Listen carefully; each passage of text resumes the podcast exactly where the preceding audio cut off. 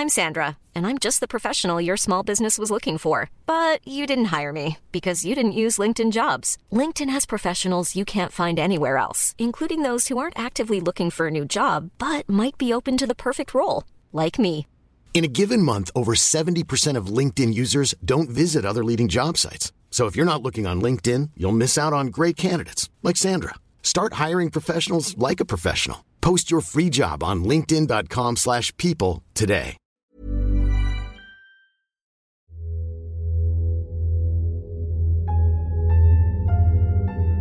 Sulapi.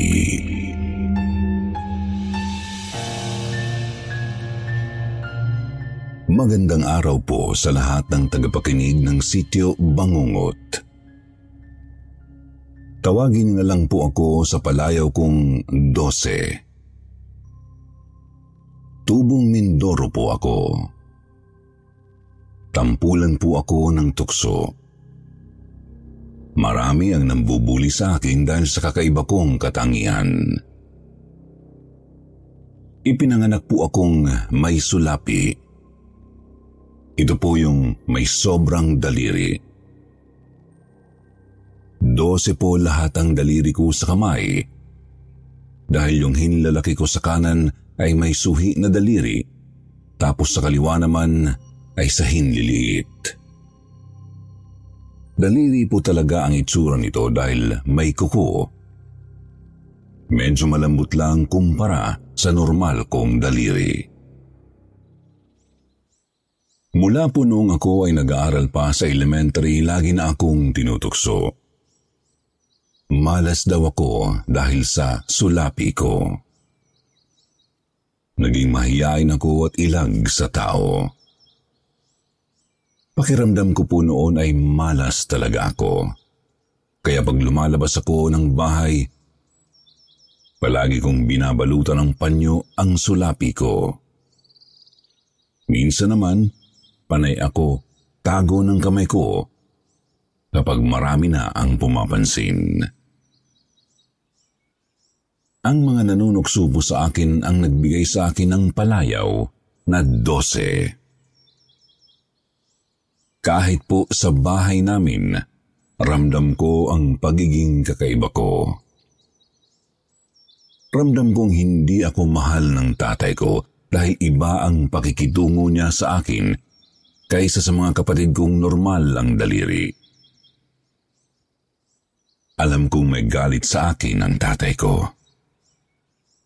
Palagay ko isa na ang sulapi sa dahilan niya. Minsan tinatawag niya akong malas. Kaya raw hindi kami umasenso sa buhay dahil malas daw ako. Hindi ko po siya masisisi dahil namatay po ang nanay ko nung ako ay ipinanganak. Isang linggo raw po matapos akong ipinanganak ay namatay ang nanay ko dahil sa postpartum preeclampsia. Doon nagsimula ang pagtingin ng tatay ko sa akin bilang isang malas. Kapag nalalasing siya, palagi niya akong inaambaan ng kamao. Lumalabas ang galit niya sa akin kapag lasing. Kaya kapag alam kong nakikipag-inuman na siya, doon na po ako nagpupunta sa bahay ng lolo ko. Si lolo ang tanging naging kakampi ko. Para kasi sa kanya swerte naman ako. Opo. Swerte talaga ako kasi lagi siyang nananalo sa sugal kapag kasama ako. Kaya kapag magsusugal po siya, sinasama talaga ako. Medyo tumaas ang kumpiyansa ko sa sarili kapag kasama si Lolo kasi pakiramdam ko, bida ako sa mga kalaro niya. Ang tingin nila sa akin, swerte talaga. Pero nagagalit yung mga natatalo ni Lolo dahil minamalas daw sila.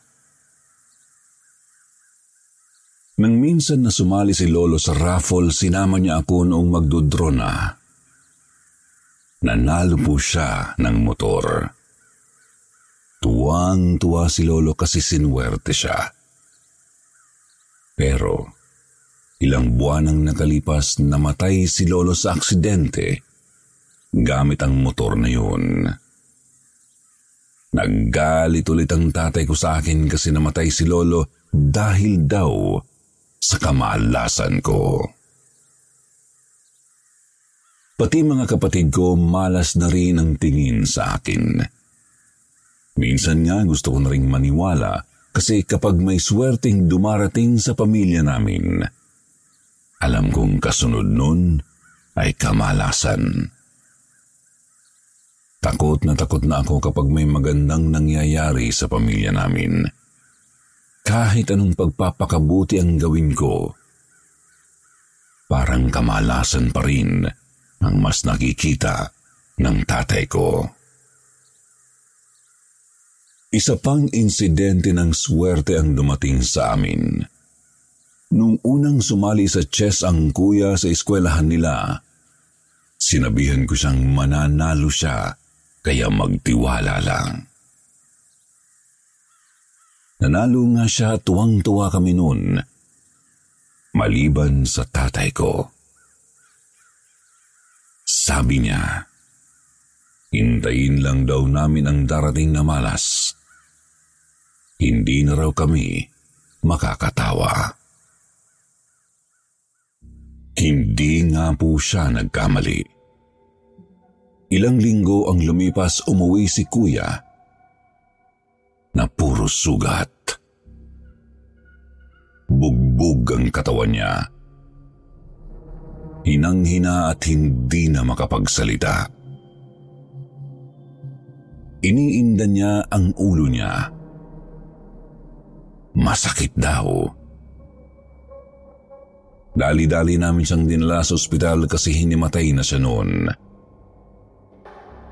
Nakomatose ang kuya ko at matapos ang ilang araw, ay namatay din. Sa palagay namin ay napagtripan siya ng mga adik. Hindi na nga lang nasabi ni kuya kung sino-sino ang nambugbog sa kanya. Doon ko sobrang sinisi ang sarili ko. Galit na galit ako sa sarili ko at sa sulapi ko. Naniwala na talaga akong malas. Isinumpa ako.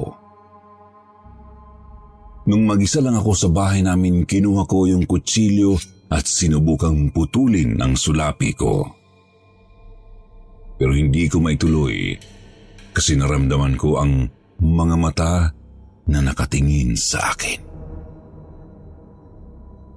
Tiningnan ko ang paligid kung may tao pero wala naman akong nakita. Buo na ang pasya ko noon. Naputulin ang sobra kong daliri pero ayaw ng pagkakataon. Dumating ang ate ko. Sinampal niya ako Sinabi niya sa akin na nagkataon lang ang lahat. Hindi lang daw namin masisi ang mga taong may makikitid na pag-iisip. Pero ilang buhay na ang kinukuha sa pamilya namin.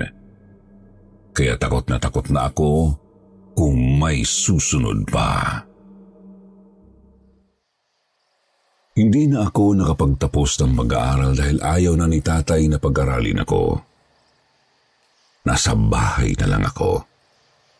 Tagaluto, tagalinis, at tagalaba. Tumatanggap din ako ng labada para kumita ako ng sarili kong pera. Dahil hindi na ako madalas lumalabas ng bahay, pakiramdam ko na bawasan ang malas namin. Pero doon naman lumakas ang pakiramdam ko parang nabuksan ang third eye ko. Kapag mag-isa ako sa bahay, nararamdaman kong may kasama akong hindi nakikita. Nararamdaman kong may nakaupo sa sala. Minsan, nasa kusina. Minsan nga naririnig ko ang gripo sa banyo. na bigla na lang bumubukas kahit walang tao. Kapag nakakatulog ako, nararamdaman kong may humahawak sa kamay ko.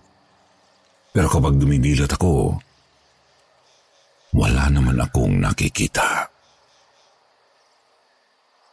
Kapag magtatakip silim na, bigla akong nakakakita ng mga anino na naglalakad sa bakuran namin. Mabilis lang ang galaw nila. Segundo lang kung magpakita sa akin. Nung isang beses nag-uwi ang ate ko ng malaking salamin, yung may stand. Kita ang buong katawan kapag nanalamin. Unang sahod niya sa trabaho, yun ang bilil niya. Kasi nagtitiis kami sa maliit na salamin, tapos lagi pang binabalibag ni tatay kapag lasing, kaya laging basag. Dalawa lang kami ni ate na babae sa aming magkakapatid at pareho kaming mahilig manalamin. Mahilig din bumili ng damit ang ate ko, kaya kapag wala siya, naglalaro ako ng fashion show. Sinusuot ko yung mga damit niya at naglalakad ako ng pabalik-balik sa salamin. Nang tumalikod ako, napiyawan ng mata ko ang anino sa salamin. Nagtataka ako kung bakit may anino sa salamin. E ang anino ko naman ay nasa sahig. Nang lingunin ko ang salamin, kitang-kita ko yung anino na biglang umalis. Nasa loob siya ng salamin. Wala sa bahay namin. Kasi nung gumalaw siya sa salamin, wala naman akong nakitang anino sa bahay namin. Takot na takot ako. Hindi ko alam kung anong nilalang yun. Basta anino siya na sobrang itim. Minsan naglilinis ako ng bahay na itapat ko ang salamin namin sa bintana dahil nagwawalis ako. Nilipat-lipat ko kasi ang mga gamit sa bahay para mawalisan ko yung mga ilalim. Nagre-reflect sa lamin yung malaking puno ng duhat sa bakuran namin. Nang patingin ako sa salamin, dahil may nakita akong gumalaw sa sanga ng duhat. Kitang-kita ko na may anino na nakaupo sa sanga. Pakiramdam ko ay nakatingin siya sa akin. Gumagalaw pa siya, bigla akong kinabahan. Tiningnan ko yung mismong puno kung talagang may anino na nakaupo sa sanga.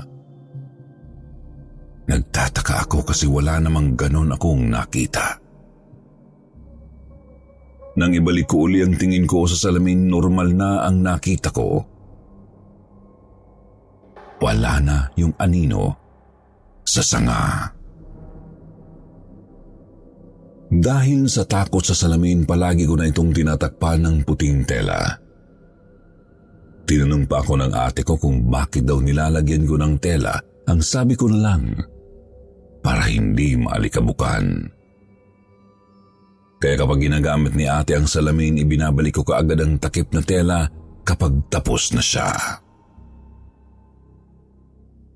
Apat po kaming magkakapatid na buhay pa. Ako po ang bunso. Kapag pumapasok na silang lahat sa trabaho, ako na lang mag-isa sa bahay. Tanghali nang makatulog ako. Nakalimutan kong bukas ang pintuan namin. Nakatulog ako sa mahabang upuan sa sala. Bigla kong naramdaman na may humawak sa hita ko. Biglang bigla ako at pagdilat ko, may kamay na na tumakip sa bibig ko. Tapos sinenyasan ako na huwag maingay. Takot na takot ako noon.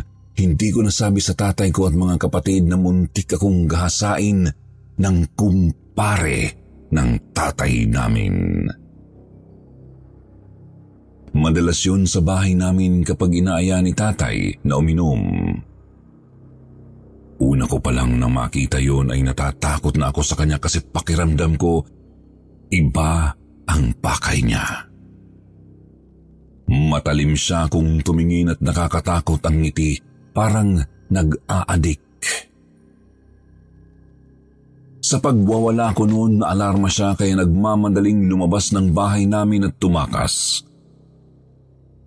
Hindi ko na rin sinumbong kasi nabalitaan ko na namatay dahil sa atake sa puso. Di ko alam kung nagkataon lang ba yun o baka may kung anong pumatay na rin sa kanya. May insidente pa na pumunta sa amin yung magpapalabada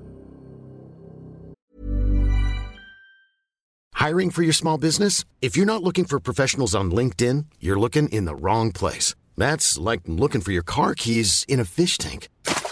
LinkedIn helps you hire professionals you can't find anywhere else, even those who aren't actively searching for a new job but might be open to the perfect role. In a given month, over 70% of LinkedIn users don't even visit other leading job sites. So start looking in the right place. With LinkedIn, you can hire professionals like a professional. Post your free job on linkedin.com slash people today. Millions of people have lost weight with personalized plans from Noom. Like Evan, who can't stand salads and still lost 50 pounds. Salads generally for most people are the easy button, right? For me, that wasn't an option. I never really was a salad guy. That's just not who I am. But Noom worked for me. Get your personalized plan today at Noom.com. Real Noom user compensated to provide their story. In four weeks, the typical Noom user can expect to lose one to two pounds per week. Individual results may vary. Dinala yung marurumi nilang damit sa bahay namin. Kapag po kasi naglalabada ako, inuuwi ko sa amin at dinadala ko na lang sa kanila kapag tuyo na. Nakatiklop na po yun. Mas gusto ko po kasi sa amin naglalaba. Sa bakuran kasi namin may mahabang alambre na sampayan. Tirik din ang araw kaya sandali lang ay tuyo na ang mga damit. Nung pumasok po si Ate Lilia sa bahay namin para magbilin tungkol sa mga damit nila, tinanong niya ako kung sino raw yung kasama ko sa bahay. Malayo pa lang daw ay nakita niyang may kasama ako. Nakaupo raw sa kusina. Tanaw daw niya sa bintana ng kusina. Kaya pala siya pumasok sa bahay namin ay para hanapin yung tao na nakita niya. Pero sabi ko wala naman akong kasama. Hapon pa mag-uuwi ang mga kasama ko sa bahay kaya imposibleng may nakita siyang ibang tao. Pero ipinipilit po talaga niyang may nakita siya. Mas tumibay ang iniisip ko na ang anino ay hindi ko malikmata. Totoo siya. Hindi ko lang alam kung anong klasing nilalang. Kasi nang minsan na may sampay ako sa labas at uulan na, patakbo ako nun sa labas para maghango ng mga sampay. Nakita kong sa dulo ng sampayan ay may naghahango na. Akala ko ay namamalik mata ko. Pero talagang naghahango siya ng damit at inilalagay sa basket na plastic. Nahimatay ako noon sa takot. Nagising ako nang dumating ang ate ko. Ginising niya ako at tinanong niya ako kung bakit daw hindi ko pa dinadala sa nagpalaba yung mga damit nila. Pagbangon ko nagulat ako na nakahiga ako sa upuan sa sala. Tapos yung mga damit, nasa sala na. Nakalagay sa basket at maayos ang pagkakatupi. Hindi ko may paliwanag sa ate ko ang nangyari. Sinabi ko na lang na hindi ko nadala kasi umuulan na.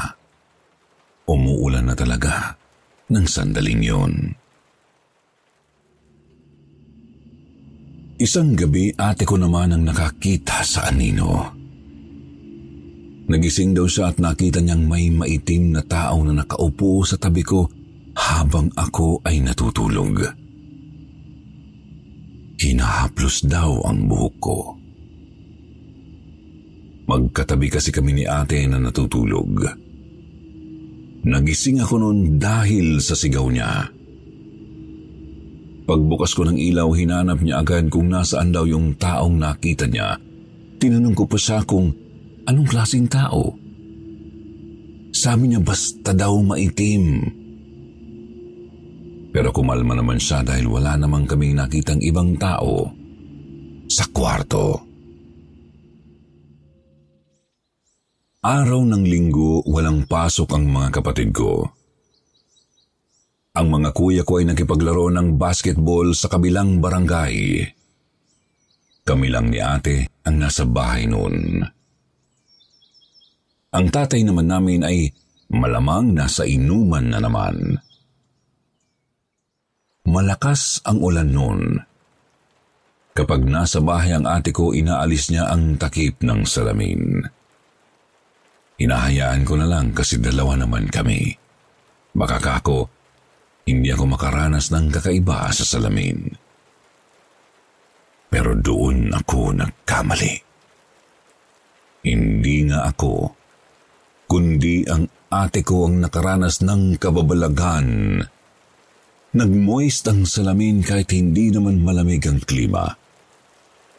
Simpleng ulan lang yon na kahit malakas ay hindi naman dahilan para magbasa ang salamin na para bang nasa malamig kaming lugar.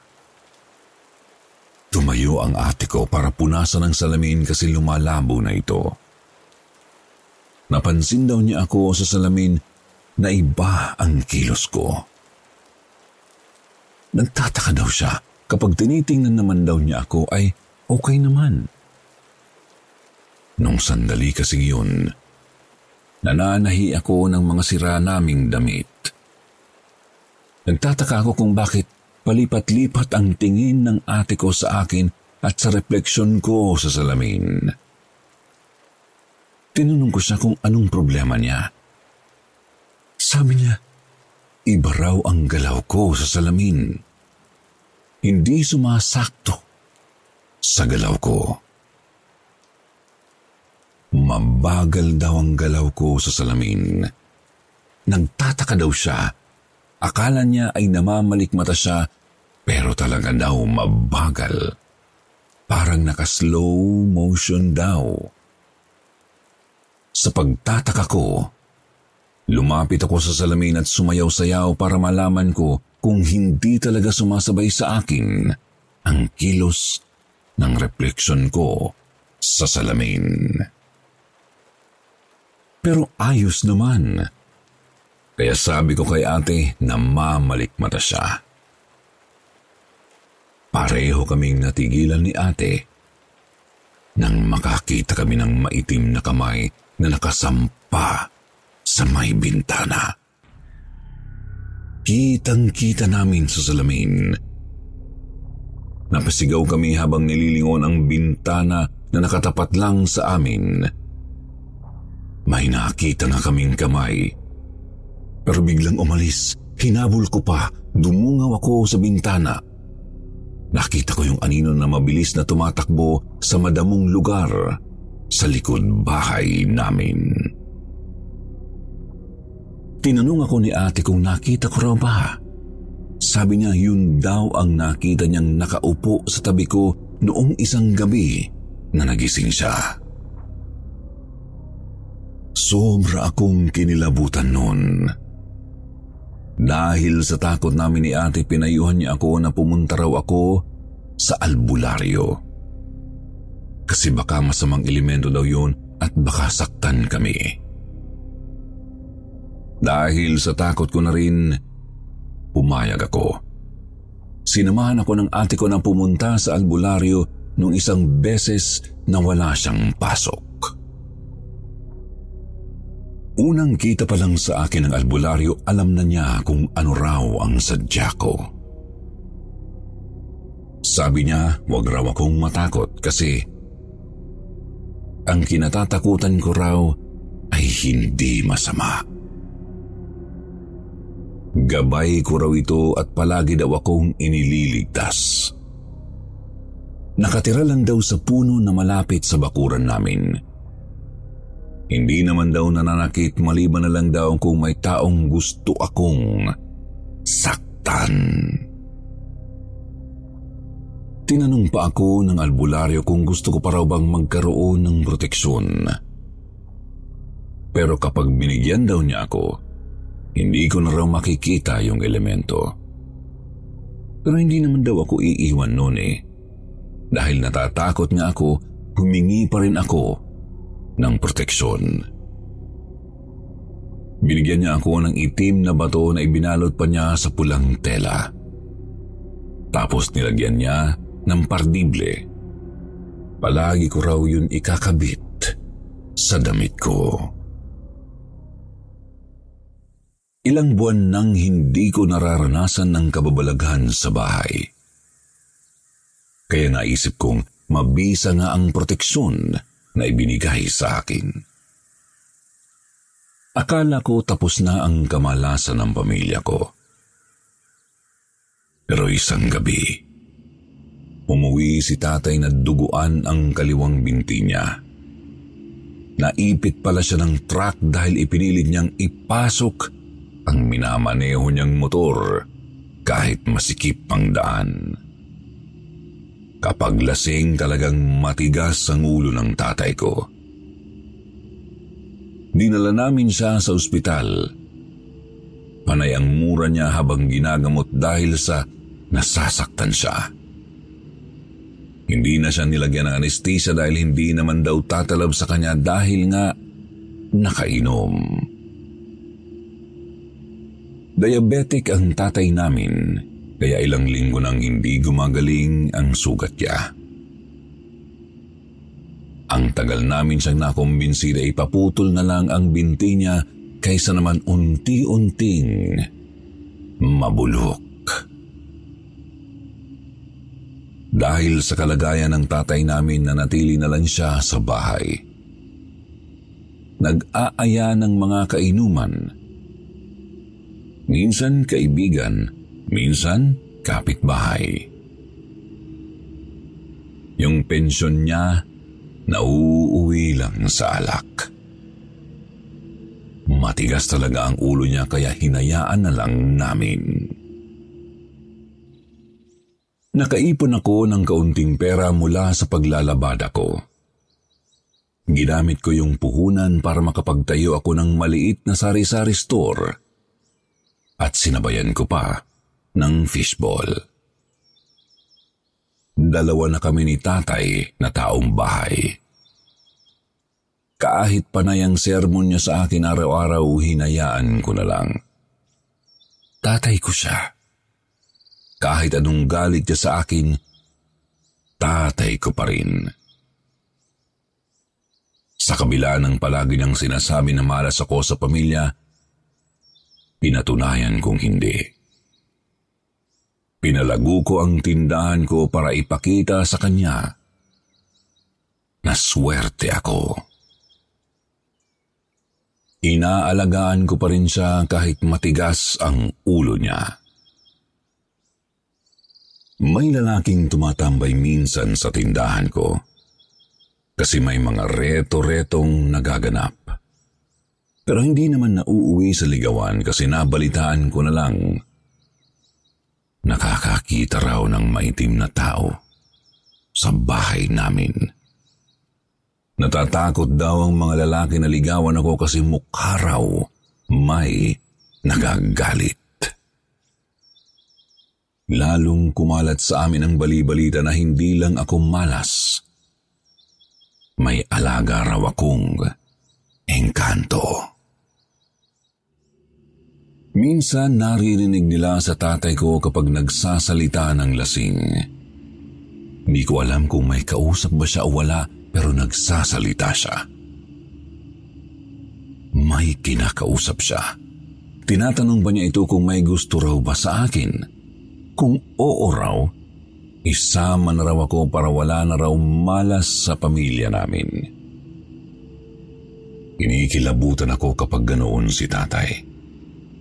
Kapag naman hindi lasing, wala naman siyang kinakausap. Minsan pa nga, wala siyang iniinom na alak. Pero may iniinom siyang tagay na parang binibigay ng hindi nakikita.